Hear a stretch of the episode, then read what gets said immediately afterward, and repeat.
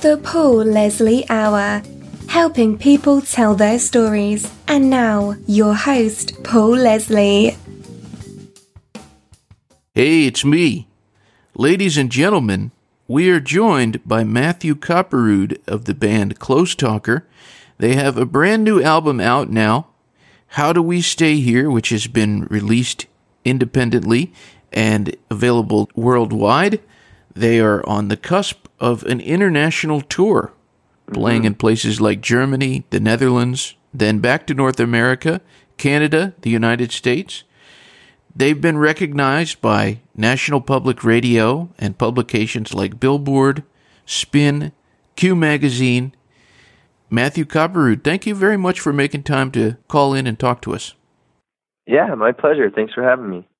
Where are you in the world right now? We just never know with a band like Close Talker.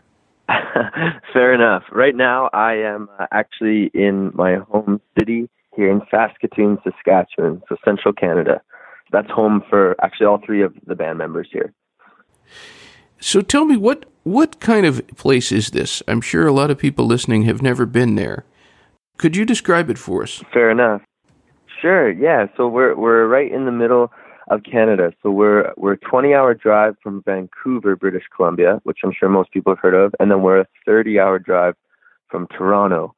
So we we can safely say we're kind of in the middle of nowhere, but I think in part that's why it's so charming. So Saskatchewan, the the province as a whole, only has a little bit over a million people. So we're quite small, and it's primarily farmland, and uh, it's very very flat and vast and and beautiful. And I, I can I can vouch for our sunsets. We have very very gorgeous sunsets. But all all this to say, in the wintertime, one fault we have is it gets just painfully cold.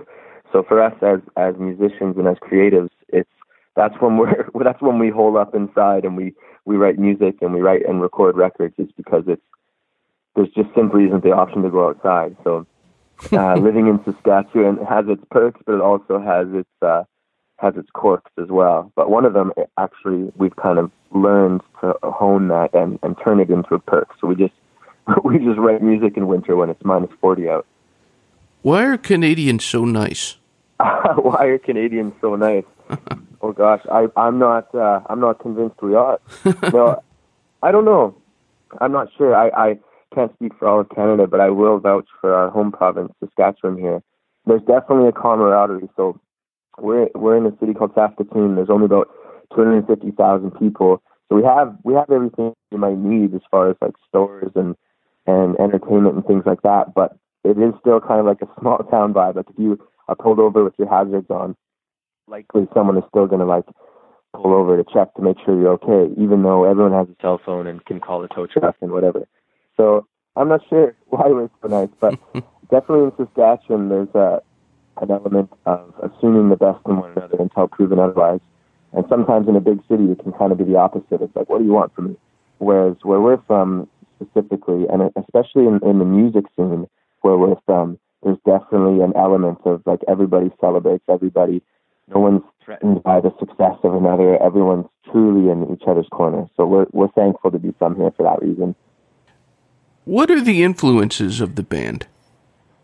Oh gosh, this is a this is a heavy question. So we we've been a band for nearly six years now. So we our our artistic Venn diagram has overlapped quite a bit between the three members, and there's certain bands that are are a favorite for all of us. So I can say with confidence that a band like The National from Brooklyn is one of our favorite bands.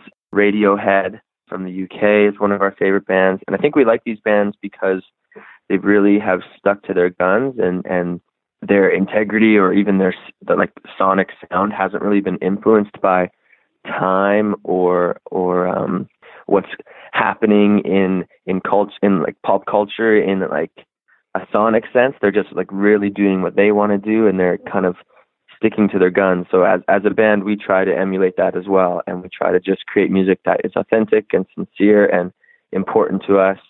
So we try not to try not to let too much outside influence in. That being said, those bands that also share that desire to to disregard outside influence kind of in turn influence us. So I'm sort of contradicting myself, but yeah, we like the National, we like Radiohead, But I mean, there's tons of bands we like, but those those are like some safe. They they get a lot of airplay in in the band van. And what about you personally, Matt? Your favorites? Mm-hmm. My favorites. My favorites fall into that category as well. Right now, I've been listening a record that came out a couple years ago by Phoebe Bridgers. Has got a lot of spins by me. What else? I'm, I want to kind of look over to my record shelf. Um, oh, Grizzly Bear is one of my favorite bands. Oh man, I really really like Wilco. They're from Chicago. They they have a record that came out like over 10 years ago, but it's called Sky Blue Sky, and that's one of my favorite albums. Especially, so I'm a guitar player, and the the guitar work on that album is very very unique and very very cool. So I've definitely drawn from that as far as influence goes, or and and all these records. I think I'll just say uh, have kind of stood the test of time for me. So that's sort of a testament to whether they enter my my category of favorite is if I still love them years later. Because of, of course, I think with with everyone and and most things like you can you can see a movie in the theater and it was like really impactful and special, but maybe when you watch it again for the second or third time, maybe it's it's lost some steam for you. And I think for my favorite albums, there hasn't been a sense of like losing steam if anything, I, I've come to appreciate them more as I kind of dig deeper and peel it back like an onion. Very interesting. So, I'm hoping you can tell us about something that I found fascinating. I was reading Sure. about this thing that you did as a band, Mhm. North America's first ever 3D 360 degree silent headphone concert series. Who came up with that? And t- tell us what is that exactly? Sure. Yeah, that's a fair question. So it's it's a it's a mouthful. So yeah, we we started 18 months ago working on this. What was at the time just an idea. It was just a hypothesis, and we wanted to. So it, it stemmed. We we were just literally in our band van, and we were trying to kind of selfishly break our own wheel. We wanted to do something different as a band for our next album. We didn't want to just release a few singles, release a music video, and release an album, and kind of do the the typical.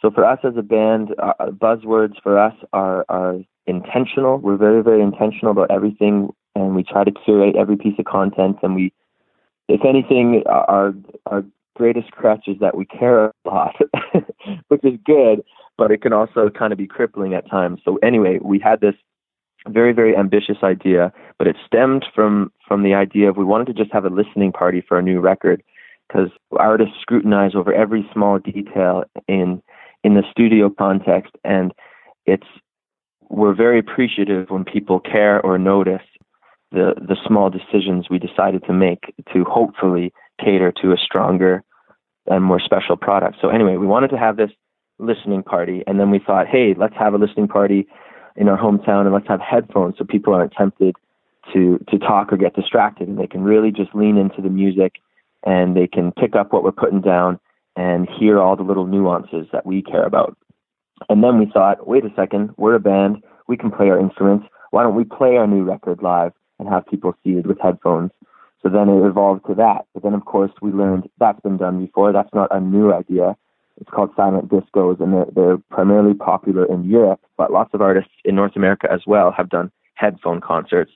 So then it was kind of it evolved and was sort of a perfect timing, but also a little bit of a race to space idea where we wanted to take kind of the rise in tech in 3D audio because of virtual reality and and and people in that realm have been developing these things. And truth be told, like 3D video has come a long way, and audio, quite frankly, has been playing catch up. But anyway, we had this idea to do a 3D 360 degree binaural silent headphone concert, which is a mouthful. So we called it immersion. So we had this idea to do this immersion tour. And then all this to say, I'm getting there, I promise. We met some really intelligent people at the at the right time that kind of hit us in stride. So we were the enthusiastic guinea pigs, and then the actual smart people that developed the software live in France. They're a company called Flux. And then we also hooked up with a company in Montreal and we like flew our sound tech down there to to train and learn all these things. So this software that was at the time still in beta testing, we were going to be the field agents and we were going to test it and take it's it's all existing science, but we're we're taking it and applying it to a live music context. And the reason it's impressive is because we're able to process live 3D audio in real time without latency. So that means like under 10 milliseconds so that there's no detection of, you know, if I strum my guitar and it swirls around your head in 360 degrees on all axes without any latency. So it's a lot of processing power. There's a lot of moving parts. And, uh, but yeah, we worked on it for 18 months and we solicited some enthusiasm, which initially was kind of tricky because it was just an idea. On uh, quite honestly, Paul, I was on the phone with people for like a number of months, and I would the conversation would go something like this: It would be, "Hey, we have this crazy idea. It's never been done before. It's high risk. Do you want in?" so it was it was kind of it was it was kind of an uphill battle in some respects, but thankfully the the right people believed in us at the right time and with a lot of growing pains and a lot of back and forth and a lot of effort by a lot of people, we were able to pull it off. And it was truly like a really, really special, meaningful concert experience. So for us, we didn't want to take it to a gimmicky place and like make you dizzy and have the instruments swirling around your head or rising above you or sneaking up behind you all night. We we wanted to showcase the music in a meaningful and powerful way. So we we chose our moments when to utilize moving the instruments live in real time. But for the most part, the the thesis and the really the guts of the night was we were putting the audience in the center of the music. So the music was literally placed all around them. So it's like they were in the middle of the band.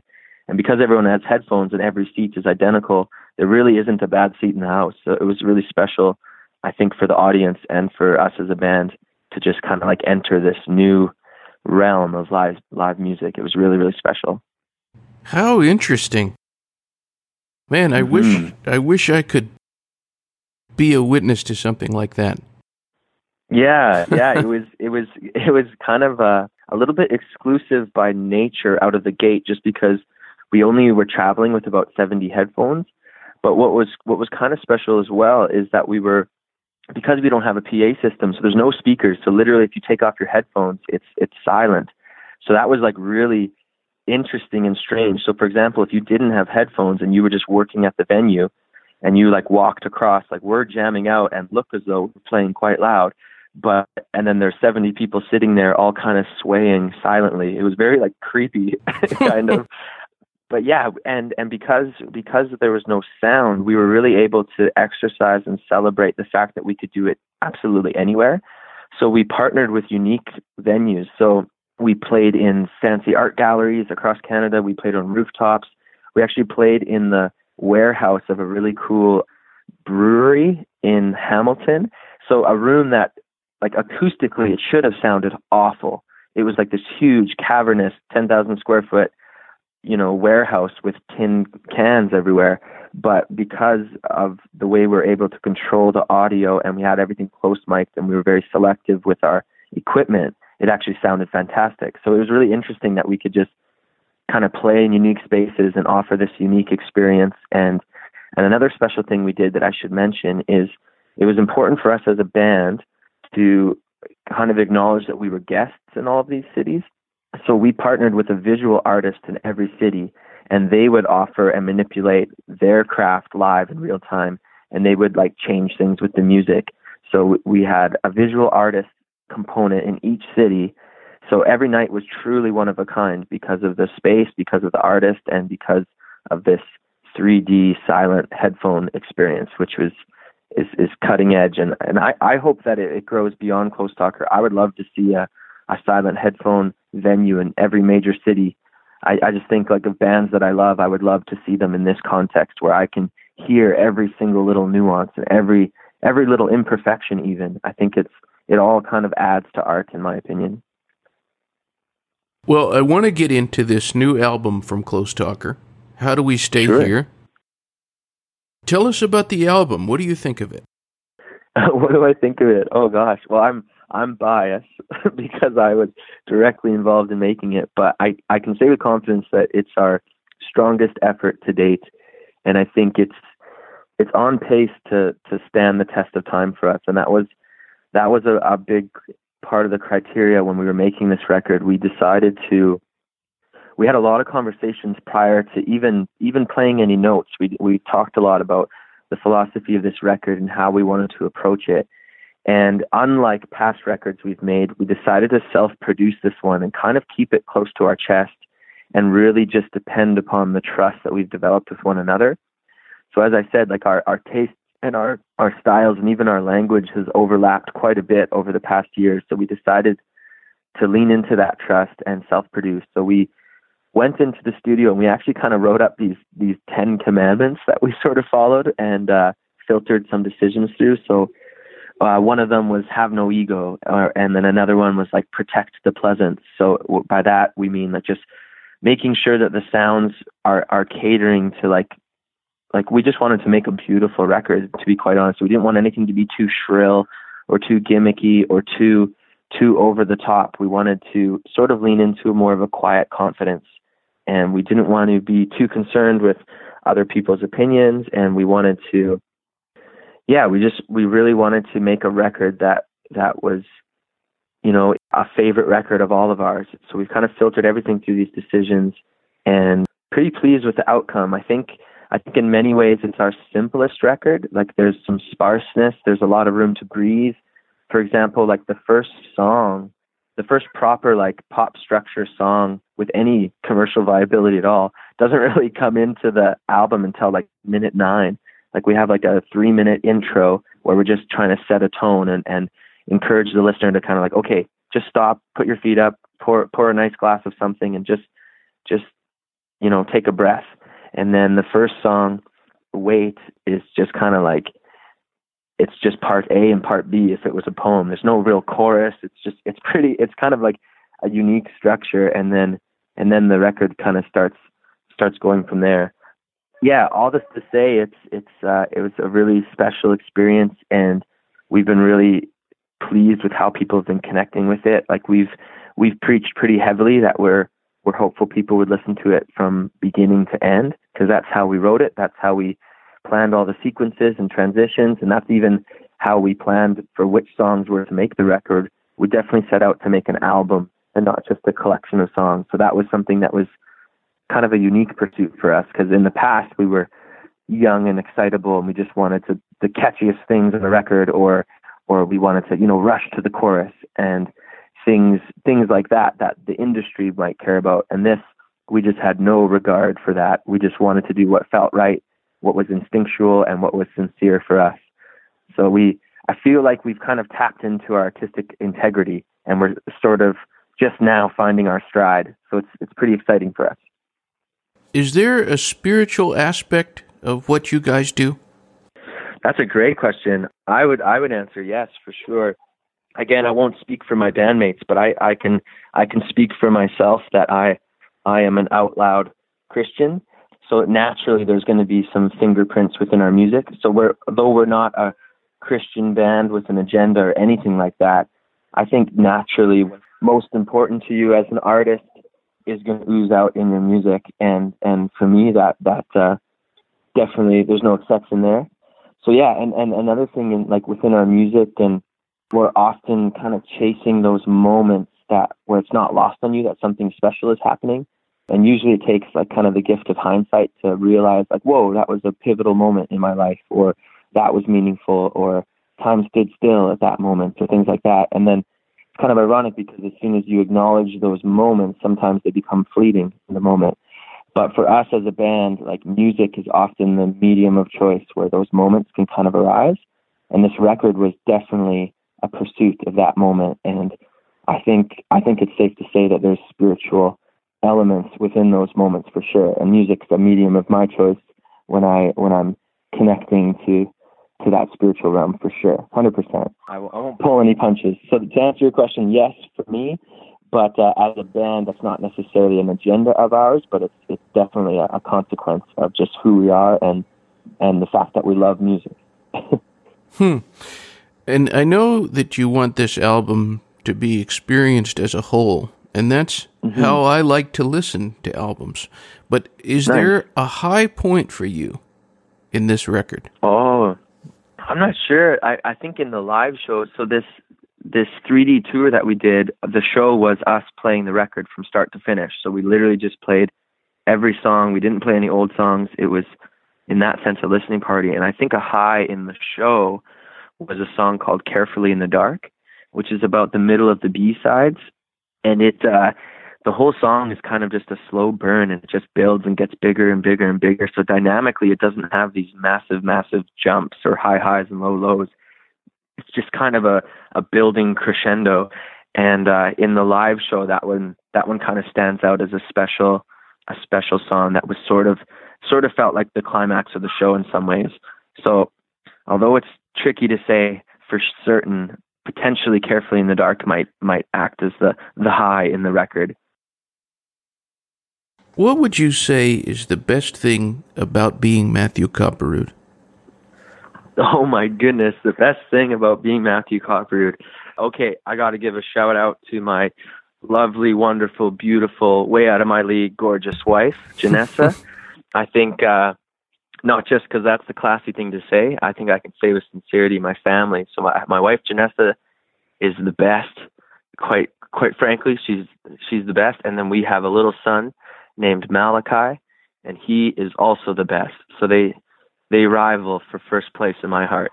So I know it's like deflecting, but they are easily the best part of me and the best part of my life. So anything anything I've done that's half decent is is probably in some way, shape, or form tribute to them. I always like to give the guest the stage at the end. Okay whoever is tuned in, and this doesn't have to be in any way limited to music, what would you say to anybody who's listening? Oh my goodness. Blank canvas. That's like exciting but overwhelming. What would I say to anyone who's listening? I would say just in, in something that I've learned within the context of this band, which I guess has merited this phone call, is um, is is that uh, I think it's important. I think with anything artistic or anything where you're just naturally being vulnerable is to be cautious of how much influence you're taking from those outside of your circle. And by that I mean we shouldn't lose sleep or get disheartened or discouraged by the opinions of people we don't respect or or that we wouldn't go to for advice. There's some quote I can't remember but it was like, you know, don't don't you know, don't uh be too affected by the opinion of someone you might not go for for advice. Um, just because that's something I've learned. Like in these, I'll just I'll just pick on my generation with the internet and everything. Like I, I don't think we're very very good at public discourse. And I think we've lost the art of disagreeing without feeling threatened by one another.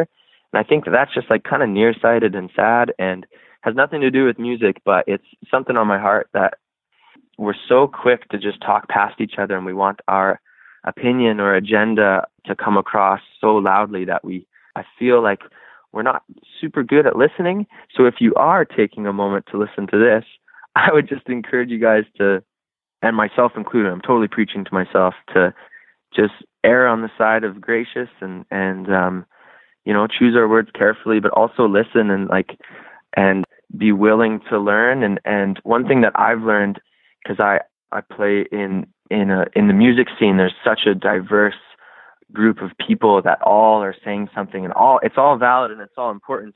What i've learned is that like okay i i don't know everything and i and i'm definitely open to learn and i want to uh you know i just want to have open ears and and even if i disagree with someone on something that i feel is important that doesn't mean i i should disregard the person or it doesn't mean i should not hold them in high regard or respect them so that's something that again I'm just picking on my generation of if we if we disagree with one another, we don't you know like that's not the end of the world. That's totally fine. I, I have tons of friends that I like fundamentally disagree with, and it doesn't mean that I love them any less. I'm keen to be hopefully an exception to the rule, and I think we all should should be keen to try to just like maybe listen a tiny bit more than we talk, hmm. and uh, just still have a willingness to learn because I don't know the internet is such a such a scary platform where we can we have a voice now and we can be heard and, and our our biases can come across and and you can find and rally support. If you if you hold any opinion, you can find a hundred people that agree with you and that they'll pump your tires. But I think just not being so threatened and so edgy towards people that disagree with you. I just think that's nearsighted, and I think that we're all we're all flawed and we're all humans, and I think um, whether we agree or disagree on every fact, I think we can all agree that we're all flawed and we're all humans. So let's just lean into that. Very good. Anyone out there listening, if you want to find out more about Close Talker, it's closetalker.ca. Matt, thank you very much for being here. Yeah, my pleasure. Thanks for having me. I appreciate it. Absolutely.